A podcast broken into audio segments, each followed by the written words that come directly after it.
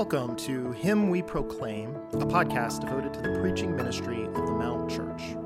Know that the following sermon is specifically intended to build up our local church in Clemson, South Carolina.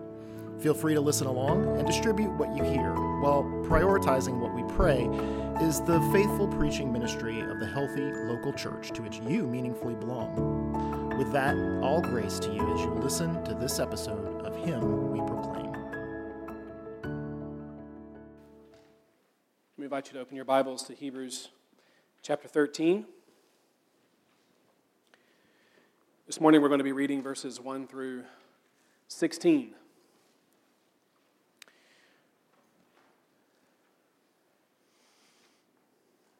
So they're picking up in verse 1. The author of this great letter writes under the inspiration of the Holy Spirit Let brotherly love continue. Do not neglect to show hospitality to strangers, for thereby some have entertained angels unawares. Remember those who are in prison as though in prison with them, and those who are mistreated since you also are in the body.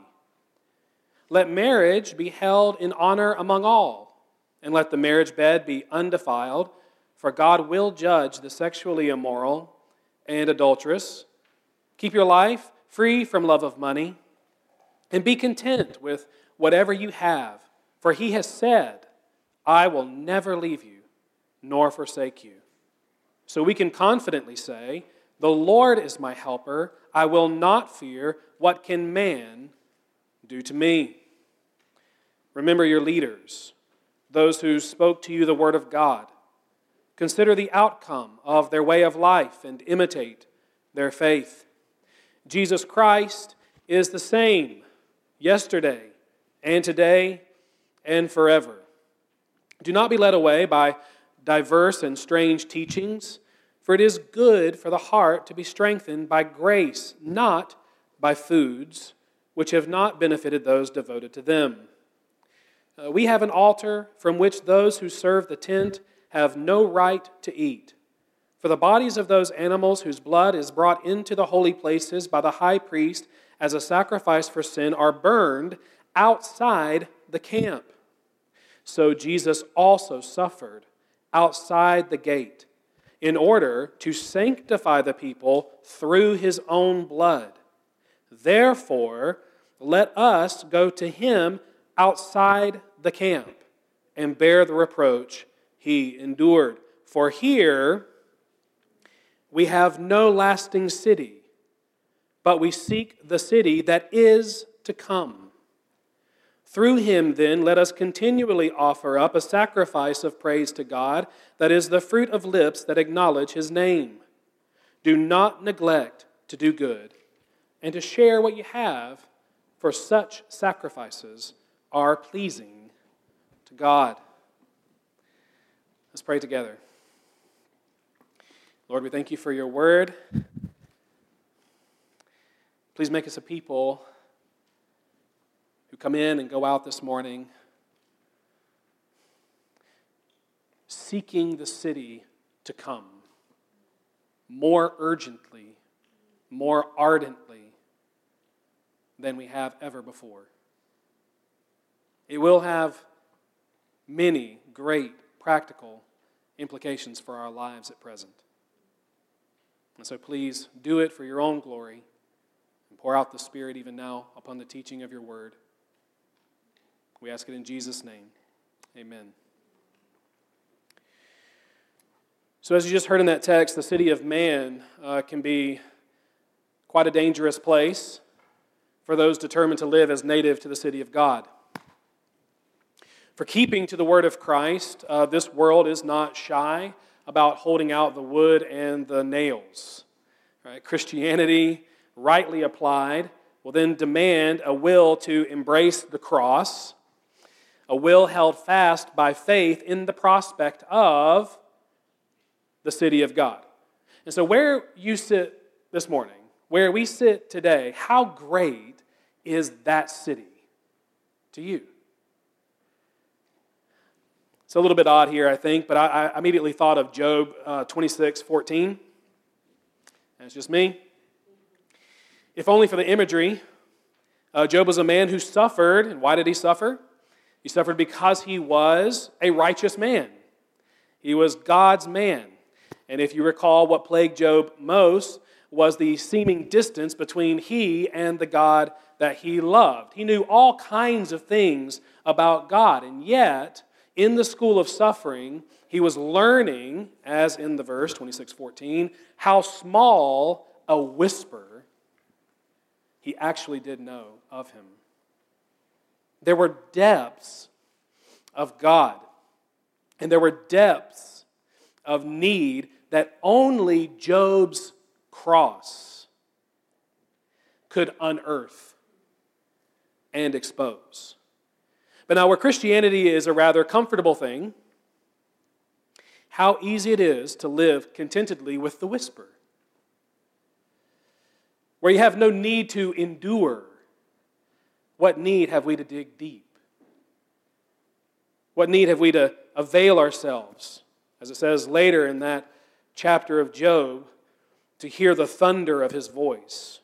Right? Comforts, which we have many of them, against the cross, tempt to a kind of callousness that Christ never intended us to know. And to the degree that we do know them, we are the worse for it. Now, beloved, we can't forget that while the cross came at the end of Christ's life for us, he puts it forward at the start of our lives for him.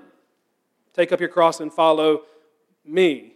And some reason is that there might be a real urgency about us to collect as much depth as we can for standing unshaken with Christ in this world.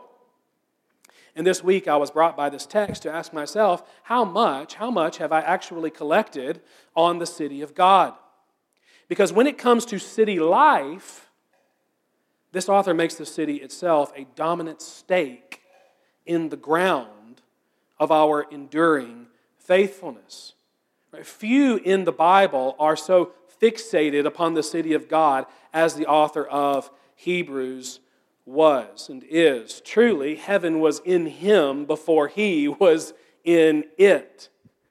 And that is what he and I and Christ want for us today is this increasing devotion to, seeking after, and use of the city to come.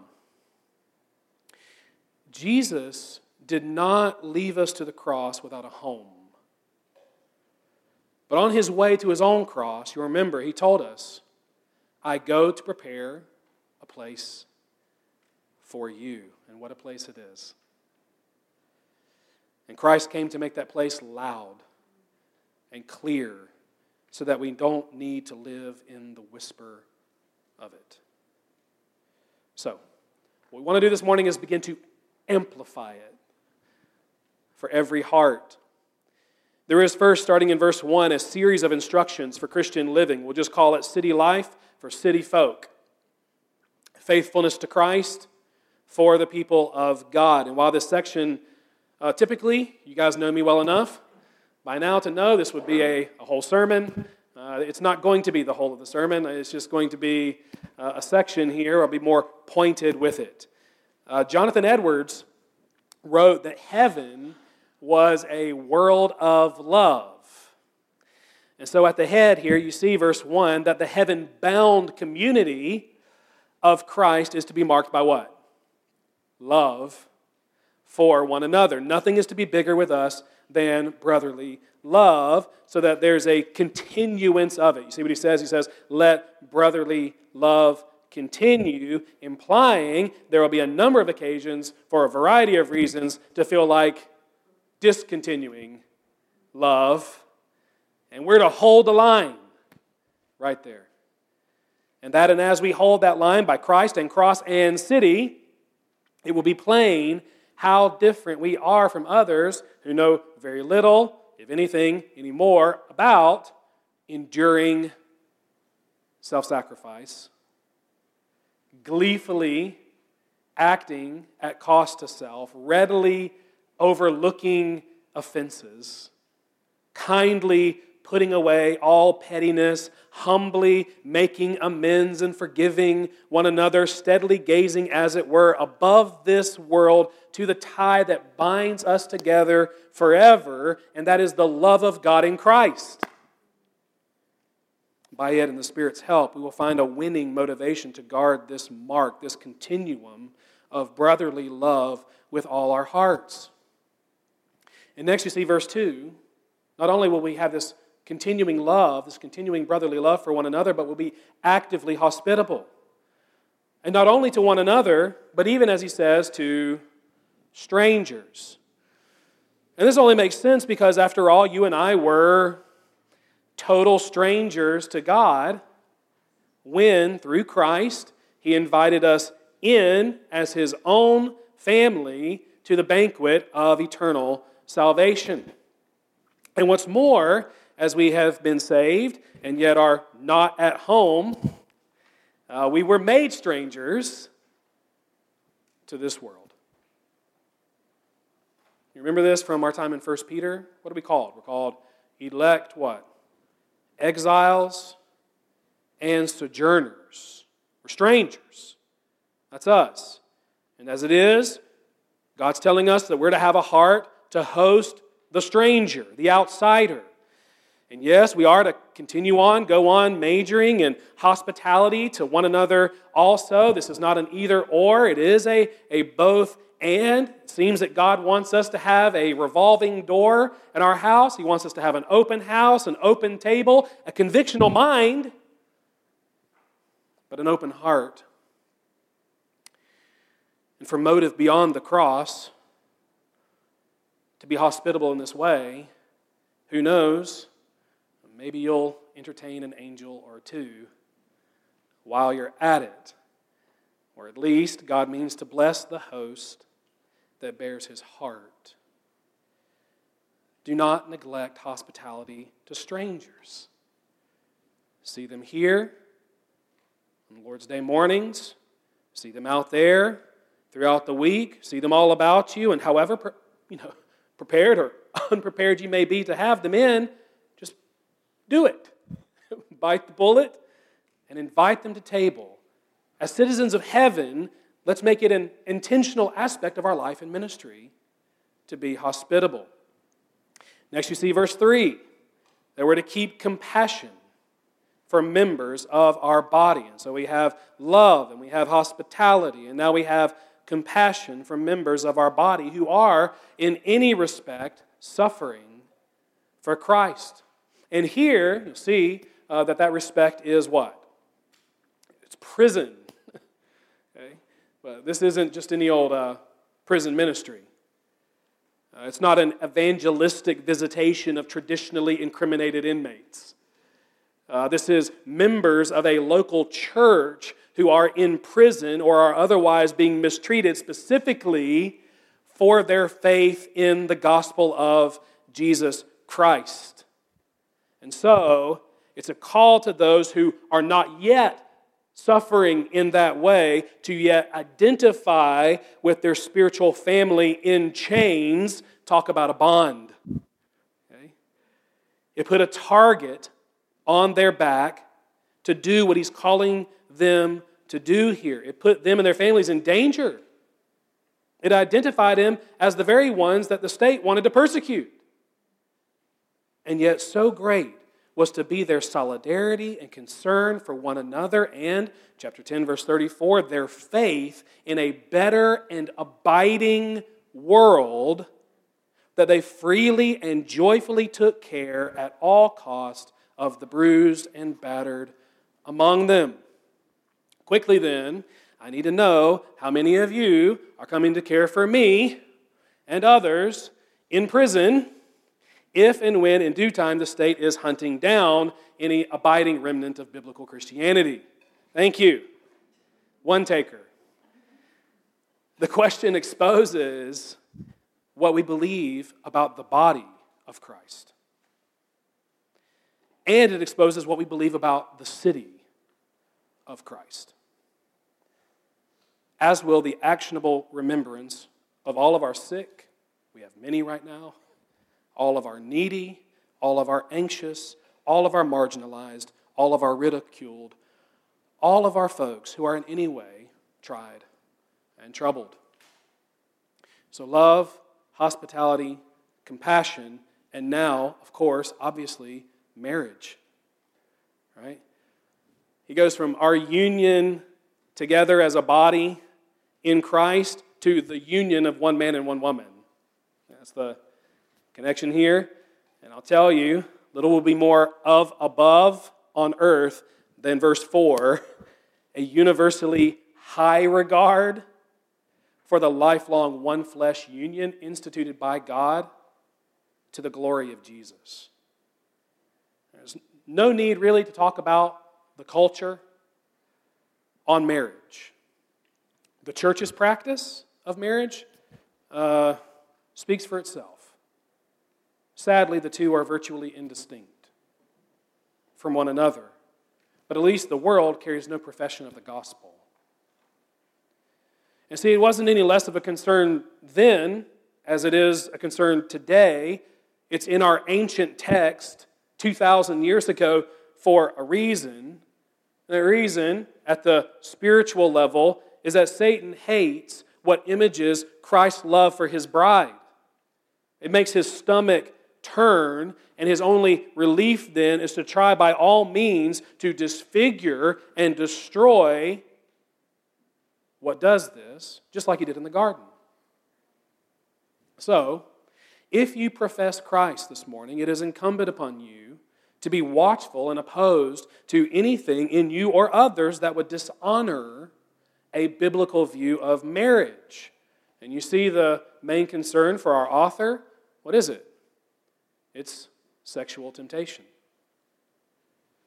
Adultery, he doesn't stop there. He says adultery and immorality.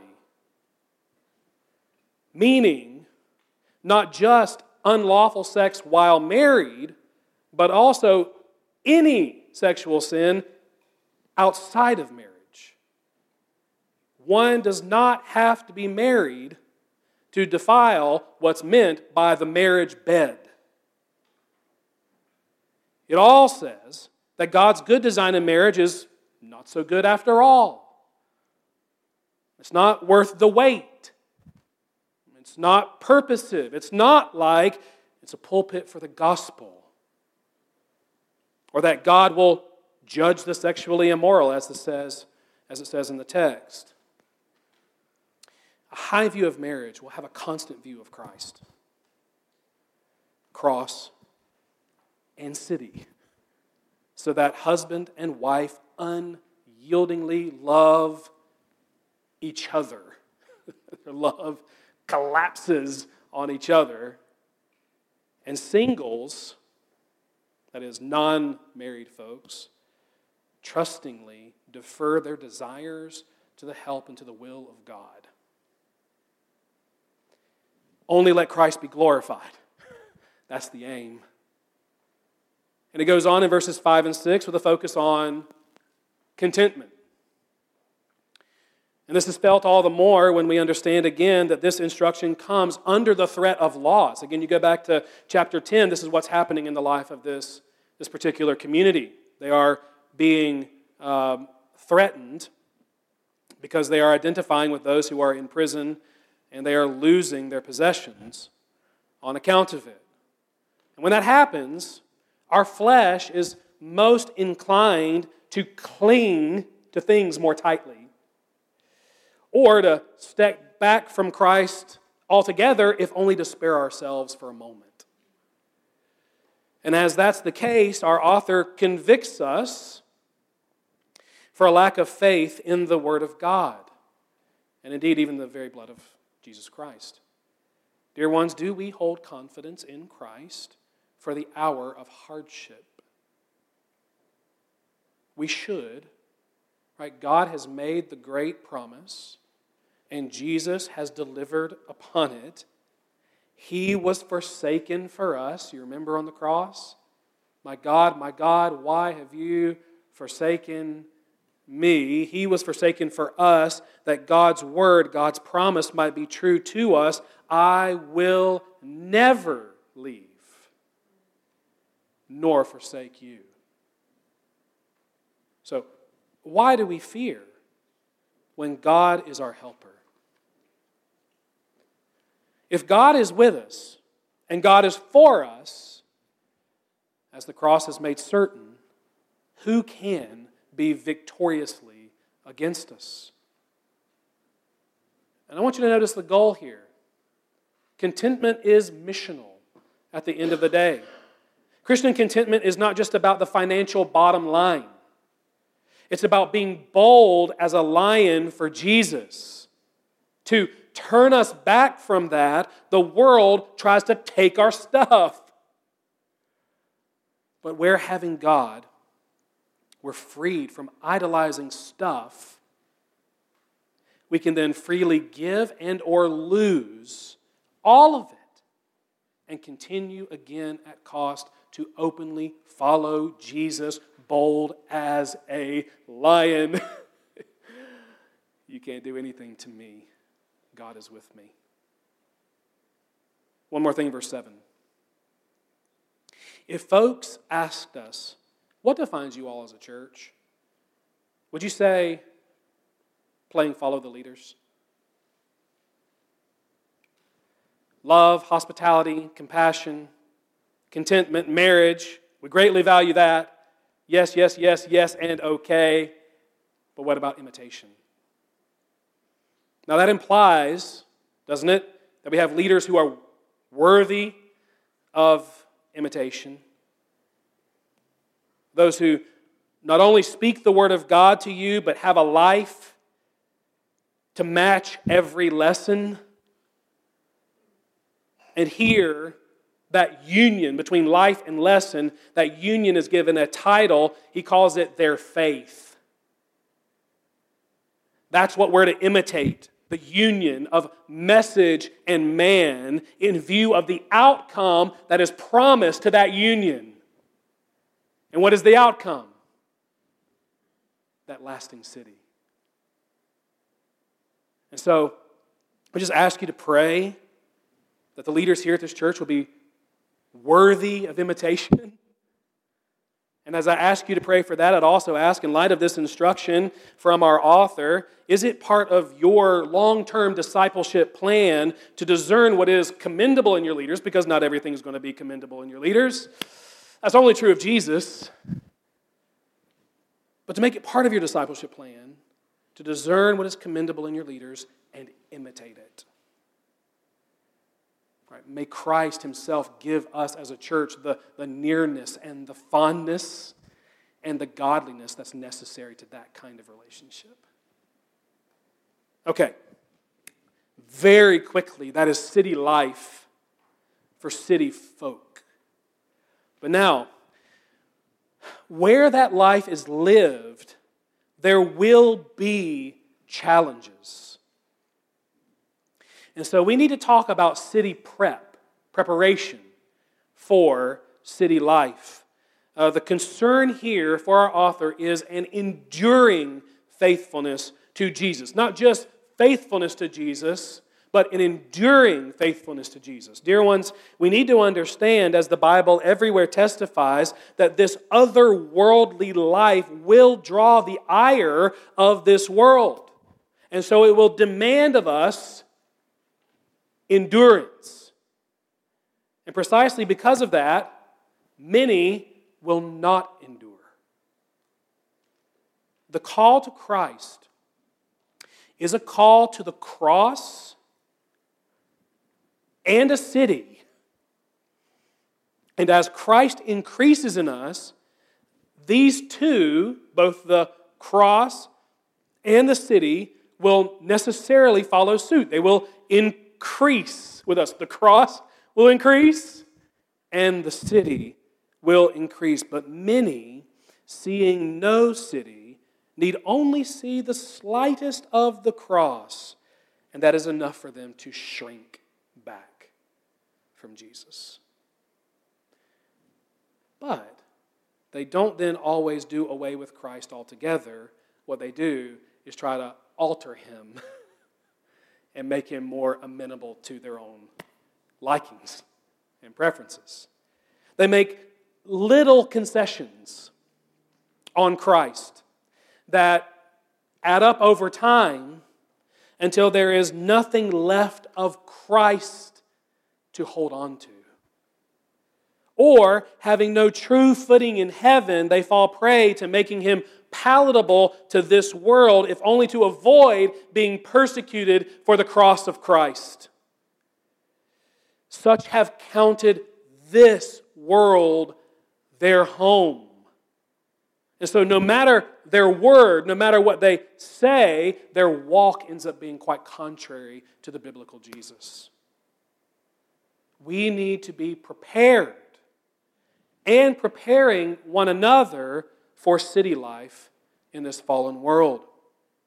And that begins, as it must, by sticking with, you see there in verse 8, the immutable Christ. So, it's rather, rather abrupt to me, but our author writes really one of the, the great verses in the Bible here. Again, verse 8 Jesus Christ is the same yesterday and today and forever. So, in this verse, we're assured that Jesus never, ever changes. We might say he endures as he is. And we find much of our endurance by faith in that simple truth. He never changes. We're conditioned for change by this world. And in fact, to a great degree, we ought to long for a kind of change. We're to be seeking it, as our text is going to tell us. And yet, while we do that, it is actually stability and it is permanence, it is indestructibility that we are seeking. And we grow sick for it because we seek it in a world that is anything but those things. And so, what we need is a rock that is fixed for us in heaven. We need one who abides we need one who is not subject to change, to variation. We need one upon whom we can utterly depend.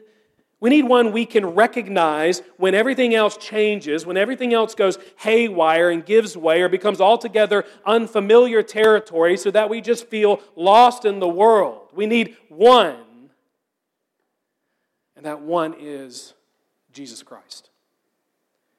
Uh, dear ones, even those imitation worthy leaders in verse 7 were impermanent. They're spoken of as if their time on earth has ended. Did you notice that? They've seemingly joined the heavenly host. Perhaps even now, uh, as you hear that, certain faces and names are coming to mind for you that have been impactful for you over the years but they themselves are gone. They're gone now. And even when they were here, they were subject to wind and to wave, to being driven and tossed about, Lord knows, to fluctuations in devotion and energy and, and care. Which is why, if they did anything right, if they did anything well, if they were to major on anything, it was to always direct your hope to one person, and it was not themselves, it was to Jesus. The chief shepherd shepherds you still. Same as he has any of his sheep, from creation to now and on into forever. His person is sure.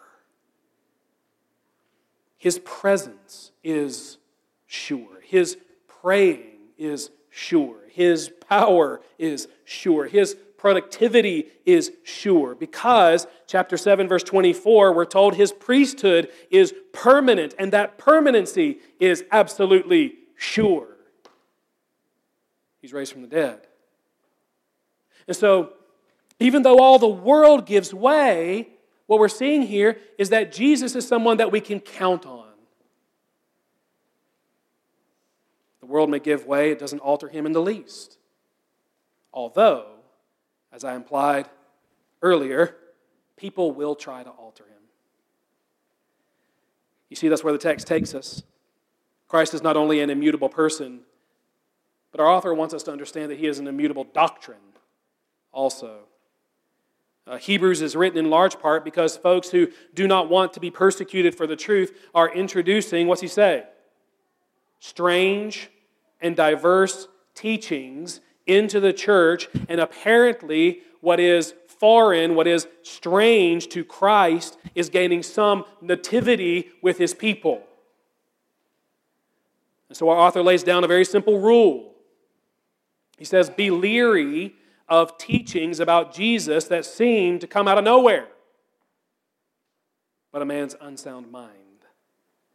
Stick with the text of Scripture supremely. That's the rule. The doctrine of Christ never changes. Now, it can be developed, it can be uh, it can undergo development, but in the end, all such development still has to be judged by the doctrine of Scripture, which says that the Bible is absolutely authoritative, sufficient, and inerrant. And if uh, whatever the, the, the development may be, whatever it is, if it is in any way a stranger to Scripture, open up the garbage can and dump it in there. Now, here, the trial case is fairly typical. It's some form of uh, Christianized Judaism versus the pure gospel of Christ. Or more simply, it's the age old issue of leaving merit and believing grace. Or of abandoning a distorted view of the law for what it always actually intended, and that is faith in the grace of Christ crucified and raised. His advent and all he did in saving us fulfilled and effectively ended Moses which Moses, no doubt, we know from the Transfiguration, he's like, woohoo! Rejoice to see. And so, even where the former things were done best, that is, with hope in Christ, now that Christ had come and won, those things had been rendered obsolete. So that if they went back to those things, far from enhancing their faith in Christ, they were in danger of missing the point entirely. Which is that for forever, Jesus Christ is enough. And thus, that what we need, both for salvation and for striving, seeking, rests in Christ alone. Devotion to food never saved any person's soul never strengthened any person's heart. But the grace of Christ crucified and raised has and does and always will. And so the author compels us if you mean to endure in city life, you must stick with the immutable Christ. Next, he says, Be set apart to the altar of Christ.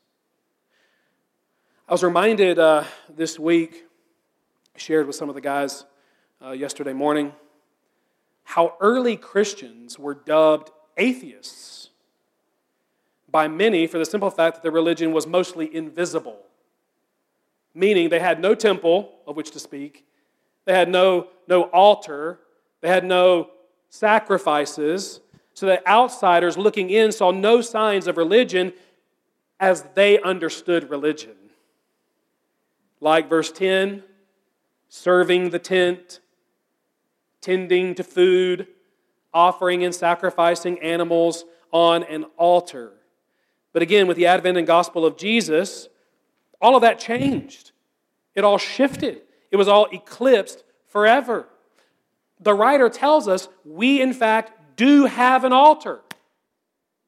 We have an altar, he says. And we have a sacrifice and we have offerings to give. But that altar is the cross. And Jesus is the Lamb of God who takes away our sins.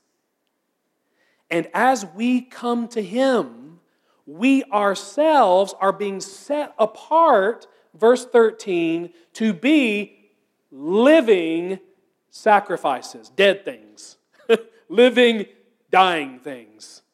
Okay, living sacrifices, greater than anything that was ever prescribed under the law, because that we were the goal.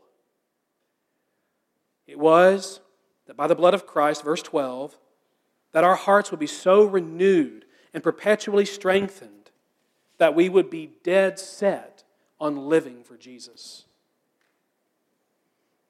Beloved, it is not our goal to suffer,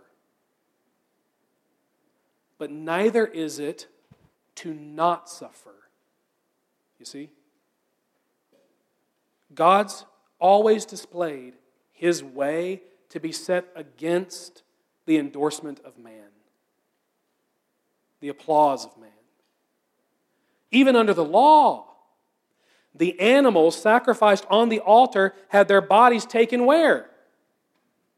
Outside the camp. Get out of here. As unholy. And once they were there, they were destroyed. And in being God's sacrifice for sin, so too Jesus was counted unholy by the sinner's standard. And he was taken outside the camp to suffer and then be destroyed. But as he lives, praise God, as he lives, and it was all to a purpose, and that purpose was our coming in to be set apart for holy use. We too now are meant to be willing to stand up for Jesus and stand out for Jesus. Ironically, we're to be up for being counted unholy by sinners, if only to be down with Jesus. Let us go to him, he says, outside the camp and bear the reproach that he endured. That's wild. Practically, what does that mean? It must mean something really, really radical, right? It means what our text already said at the beginning of the chapter. It means loving your church. Unbelievers don't do that. It means loving your church. It means hosting strangers. It means owning our persecuted people, identifying with them, having compassion upon them. It means honoring marriage. That's going outside the camp. If you don't believe that, just go Google marriage today. See what comes up. You have a high view of marriage that displays the glory of Christ, you're outside the camp. Being content financially, Imitating your leaders? Who wants to do that? I'm my own self, my own authority. Don't need any imitation. I'm an original. No, you're not. Sort of. Sticking with Jesus when everything's going crazy, exalting his grace. Each one of those things in their own ways will set you outside the camp of fallen man. Each calls forth identification with the cross, which oddly is precisely where we want to be.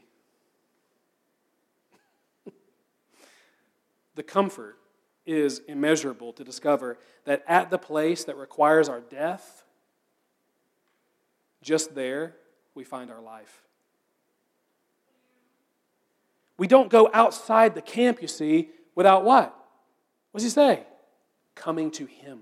Let us go to him outside the gate.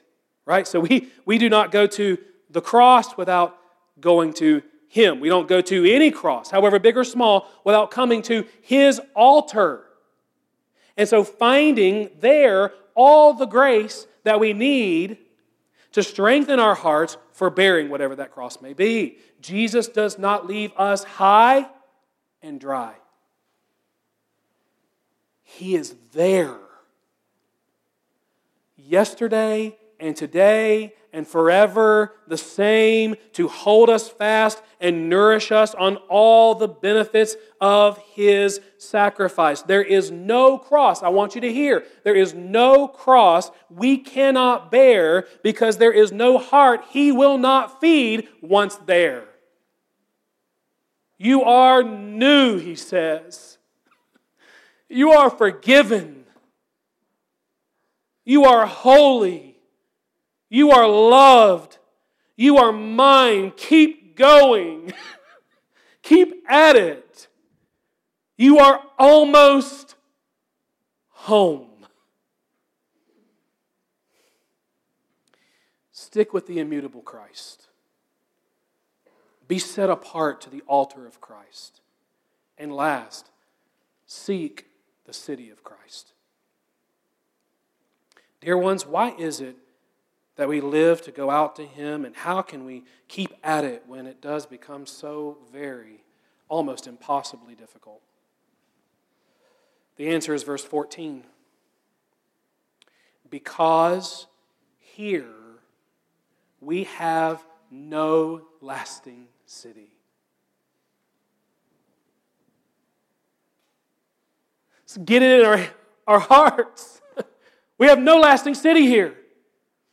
But we seek the city that is to come. It is critical that we see the relationship between going to Him outside the camp and seeking the city that is to come. Those are one and the same thing. There is no other way to that city than the way of the cross. And to the degree that we seek that city, we will go the way of the cross. We will be living sacrifices. We will walk with Jesus without fearing the repercussions of doing so. Church, perhaps the greatest obstacle to standing in, uh, standing with, standing out for Jesus in this world is attributing to this world a permanence that it does not possess. Demas, in love with this present world, has deserted us, Paul says in 2 Timothy chapter 4, verse 9.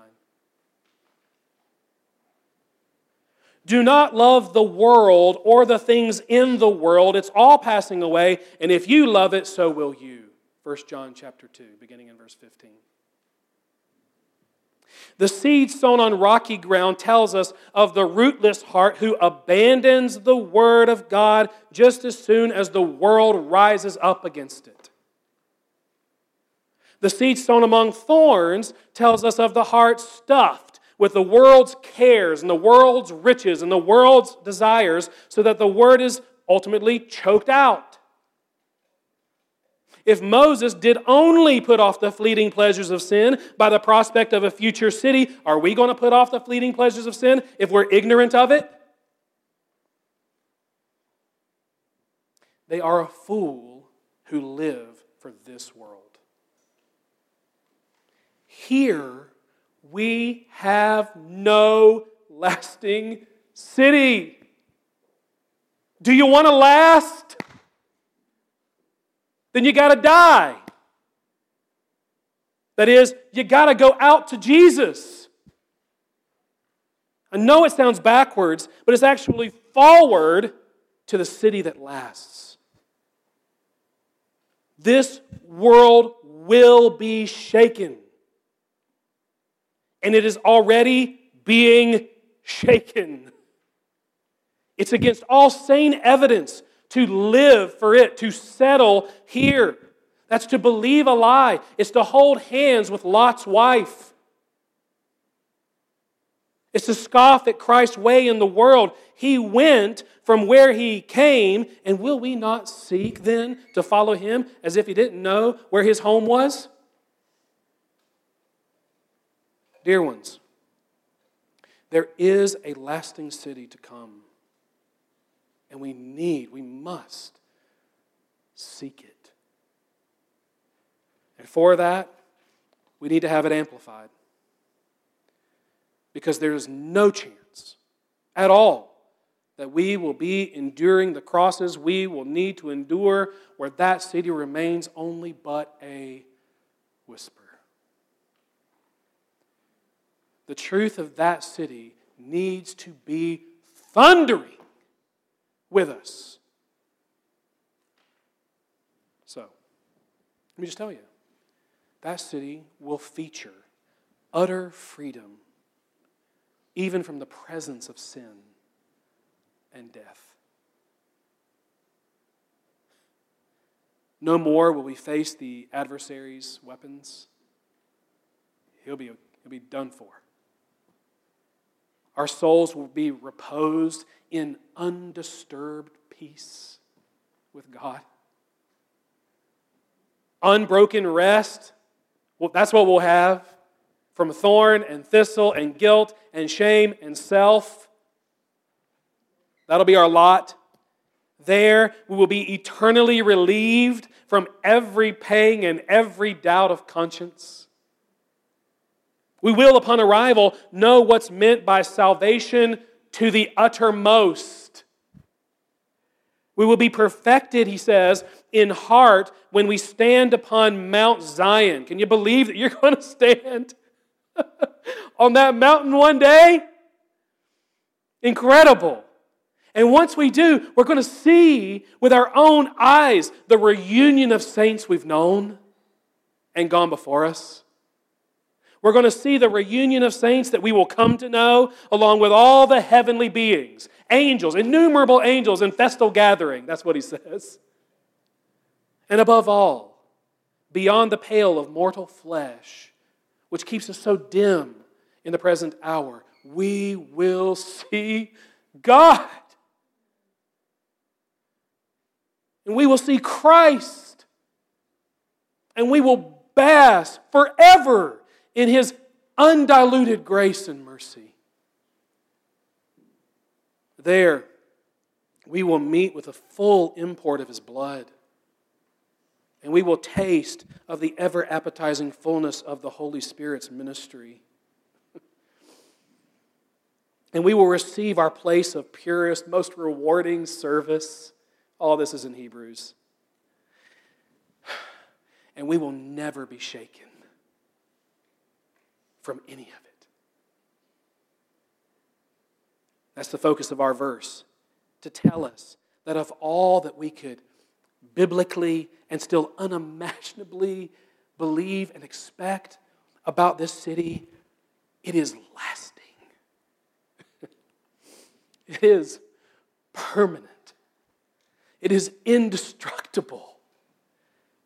It is unfading. It has no end.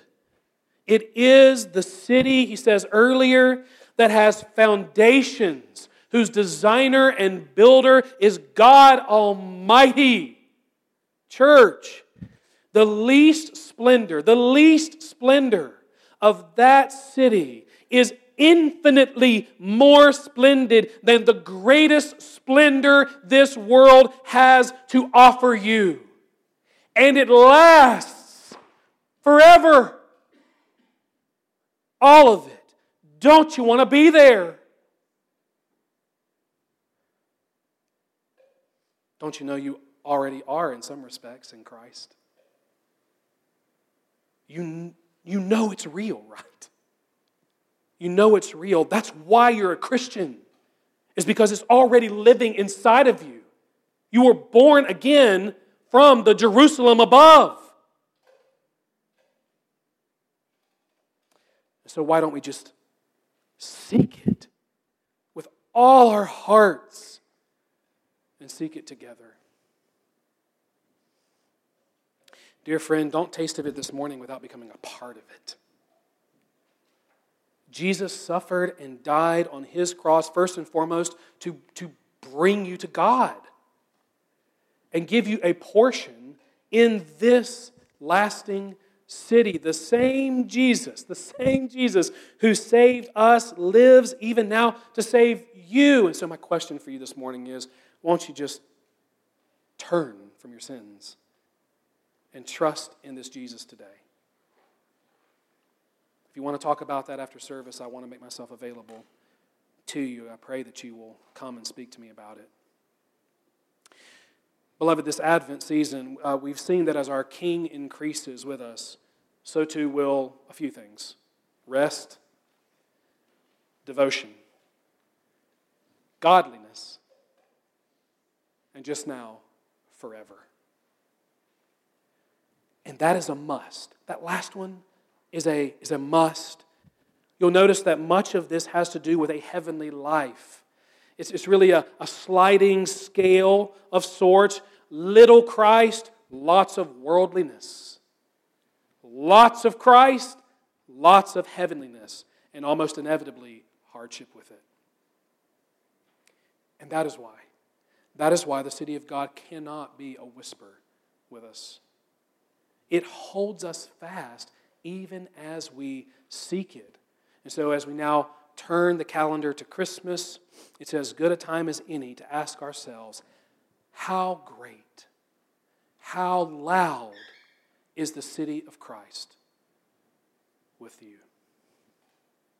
Let's pray together. Lord, we love you, and we thank you so much that you loved us first.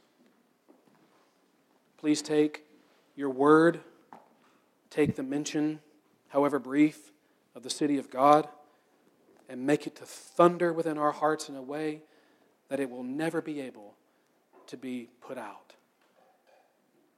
Help us to put away all the noise, all the things that would distract us or become an obstacle to seeking that city with all that we are. Help us to be a people who love to go outside the camp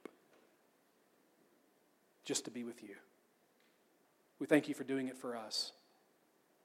Our whole salvation is in it. May you be praised for it. Amen.